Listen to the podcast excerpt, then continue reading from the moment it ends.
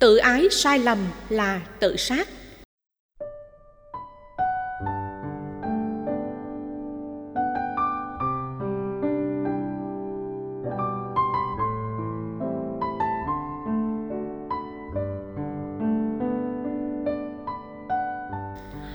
Bạch Thầy, chồng con là người rất tốt bụng, biết quan tâm và chăm sóc người khác. Nhưng nhược điểm lớn nhất của chồng con là anh ấy có tính tự ái rất cao. Vì tự ái mà anh ấy có thể suy diễn ý của người khác theo hướng tiêu cực và giận bất cứ chuyện gì, dù lớn hay nhỏ. Thậm chí cả những chuyện vụn vặt linh tinh không đáng để tự ái. Và hầu như chưa bao giờ anh ấy nhận phần sai về mình, dù anh ấy có lỗi. Lúc nào anh cũng cho là mình đúng và tìm ra đủ thứ lý do biện bạch cho bản thân. Con rất muốn góp ý cho anh ấy, nhưng không biết phải nói như thế nào, vì sợ anh ấy hiểu nhầm ý của con rồi lại giận, mất tình cảm vợ chồng. Vợ chồng con rất ít khi to tiếng cãi vã lẫn nhau, nhưng có lẽ cũng chính vì thế mà càng ngày con càng thấy mệt mỏi, vì mỗi lần giận dỗi là bao nhiêu hình ảnh tốt đẹp của anh ấy đều tan biến. Con sợ mình sẽ không thể yêu anh ấy nữa nếu anh ấy cứ như vậy.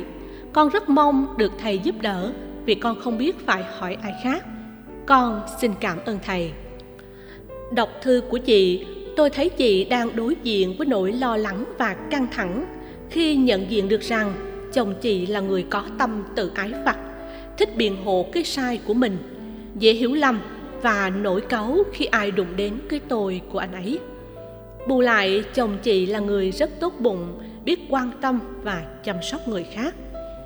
Đặt lên bàn cân, ưu điểm của anh ấy không phải là quá tệ so với các khuyết điểm về cá tính.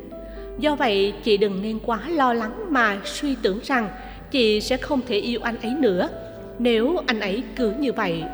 Để giúp chị không khổ đau trước cá tính tự ái của chồng, chị nên suy nghĩ một số điều sau đây. Nhận thức diện mạo của tự ái. Tự ái trước nhất là thái độ mặc cảm và xấu hổ về bản thân. Khi thấy hoặc cảm nhận chủ quan rằng mình thua kém người khác về phương diện này hay phương diện khác. Người tự ái dễ sinh lòng hờn dỗi, ganh ghét, đố kỵ, tị hiềm, mặc cảm với người khác, đặc biệt là người có phần nổi trội hơn mình.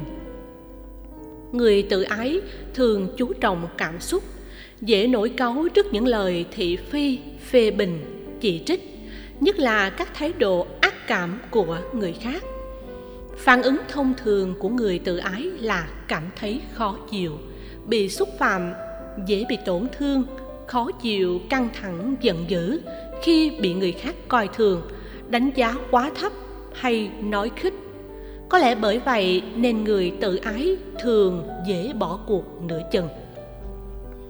Nhăn mặt tỏ vẻ khó chịu trước những lời góp ý, thể hiện mặt nóng mặt lạnh khi có ai buông lời khó nghe, lầm lầm lì lì khi có người nói chạm đến, không chịu tiếp thu ý kiến nếu người góp ý không khéo léo là những biểu hiện của người tự ái.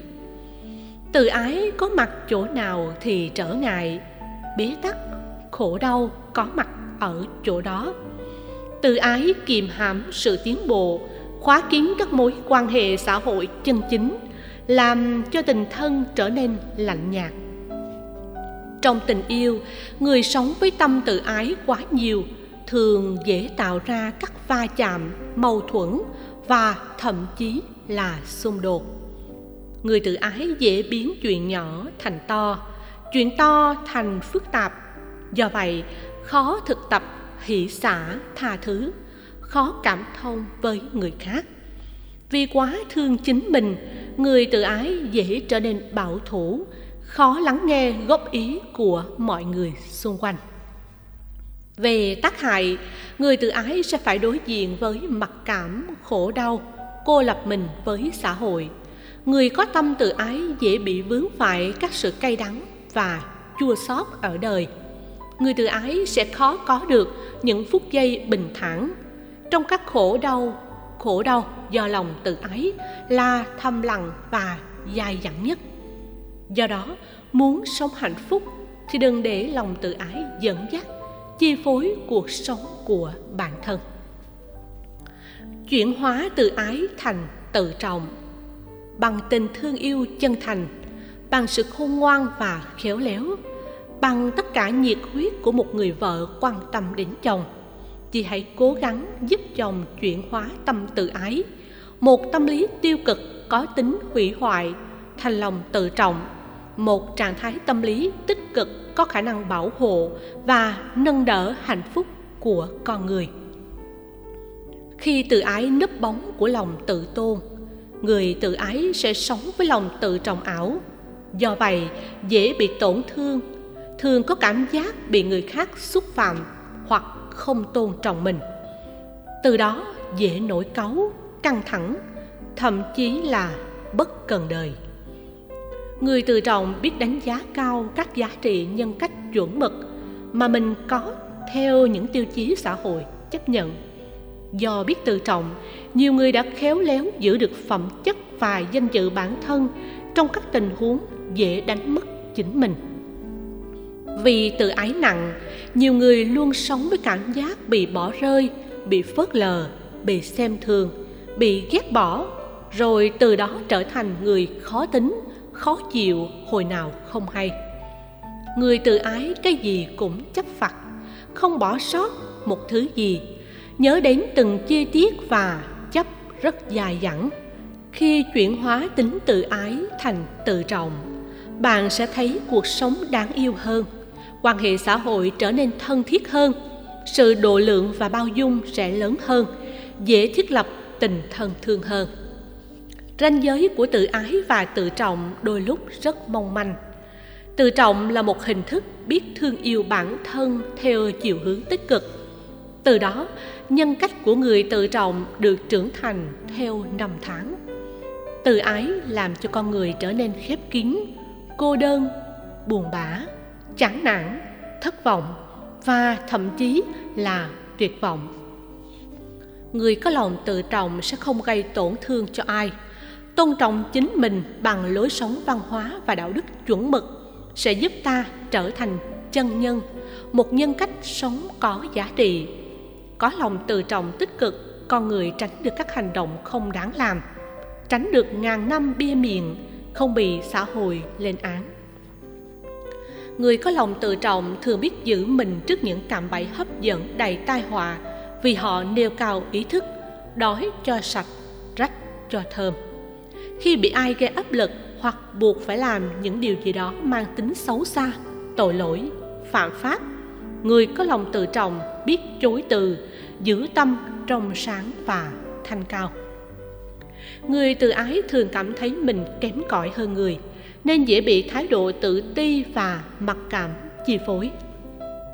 Từ đó, trong quan hệ xã hội, người tự ái không dám và không thích chơi với người thành đạt hơn, hạnh phúc hơn, thành công hơn mình. Người tự trọng ngược lại biết thương chính mình, biết gạt bỏ những tâm lý mặc cảm, hòa mình với xã hội đúng chuẩn mực, tôn trọng luật pháp, đạo đức, sống trong khuôn mẫu. Tự trọng vừa phải sẽ trở thành một nhân cách đẹp trong giao tế và ứng xử. Người có lòng tự trọng sẽ không muốn làm phiền ai, làm tổn thương ai, gây rắc rối và trở ngại cho ai, vì họ biết đặt mình trong tình huống của người khác để khéo ứng xử và giải quyết vấn đề. Tự trọng quá mức sẽ trở thành tự ái ngầm. Theo đó, nỗi khổ đau sẽ có mặt cũng nhiều không kém. Khi cái tôi khoác áo tự trọng, mọi ứng xử của bạn sẽ trở thành phản ứng tự ái, gây ra sự khó chịu và phiền não đối với tha nhân. Hãy sống trong tương quan với người khác. Vì chồng chị là người tự ái và thích biện hộ, nên khó nhận ra được các sơ suất và lỗi lầm nếu có của bản thân. Do vậy, để giúp đỡ anh nhận chân được sự yếu kém này, chị nên kiên nhẫn, khéo dẫn dụ để anh dần già và làm quen với lối sống biết đặt mình vào tình huống của người khác. Lấy mình làm ví dụ, những gì ta không muốn người khác bảo thủ và biện hộ, thì ta cũng không nên ứng xử tương tự đối với tha nhân. Nhận thức này giúp cho con người sống trong tương quan với tha nhân, không còn lấy mình làm trung tâm và hệ quy chiếu nữa.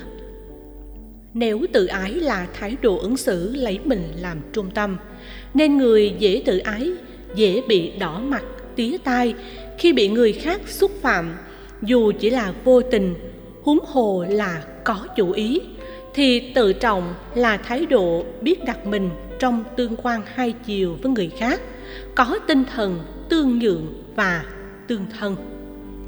Lối sống cho mình là quan trọng, là trung tâm của các quan hệ, có thể do lúc nhỏ được cha mẹ và nhiều người cưng chiều.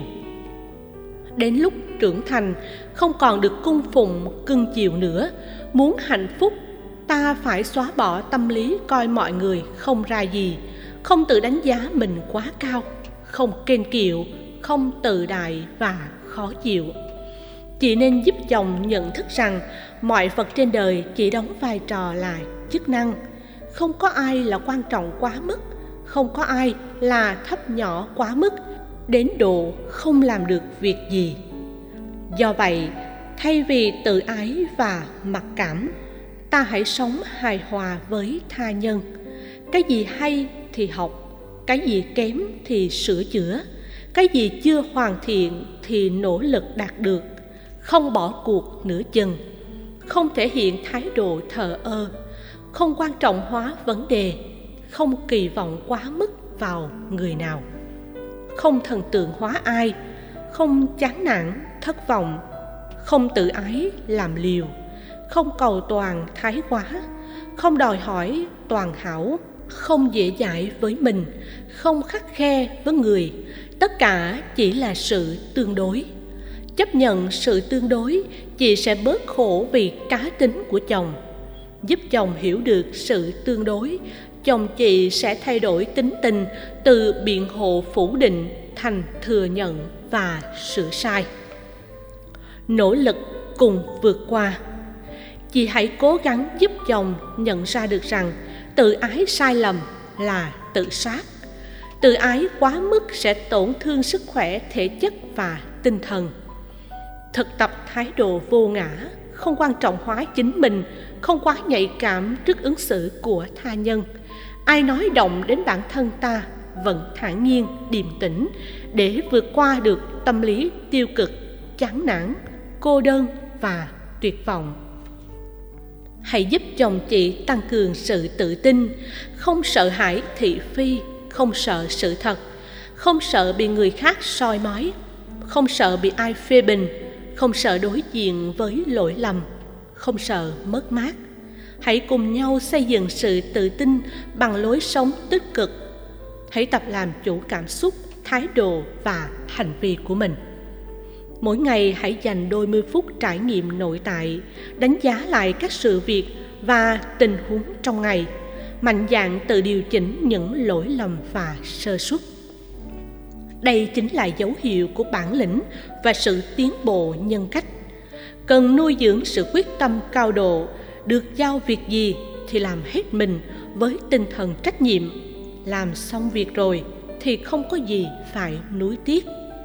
Hãy khép lại chuyện quá khứ với quá khứ, không hâm nóng các bất hạnh đã qua, không nôn nóng, vội vã, đánh mất sự điềm tĩnh. Thực tập từng bước đi nhỏ nhỏ nhằm hướng đến cái lớn hơn. Biết tiếp xúc với người thiện, biết giao du với người tốt, biết giúp đỡ người bất hạnh, biết học hỏi người thành công hơn mình. Chị hãy giúp anh thực tập. Hôm nào thành công được việc gì thì biết tưởng thưởng mình. Hôm nào thất bại thì không hành hạ cảm xúc của bản thân. Xem tất cả những việc diễn ra trong đời là những bài học mà mình cần trải nghiệm qua. Hôm nào lỡ sống tự ái thì nỗ lực khắc phục, không giận dữ và ghét bản thân, không bỏ cuộc trong các nỗ lực chân chính, kiên trì đạt được mục đích cao thượng. Với những nỗ lực nêu trên, tôi tin rằng dần dà chồng chị sẽ nhận ra được đâu là những yếu kém mà anh phải vượt qua. Rồi sẽ đến lúc anh ấy nỗ lực vượt qua tính tự ái và biện hộ. Mong chị hãy có niềm tin và đừng bỏ cuộc.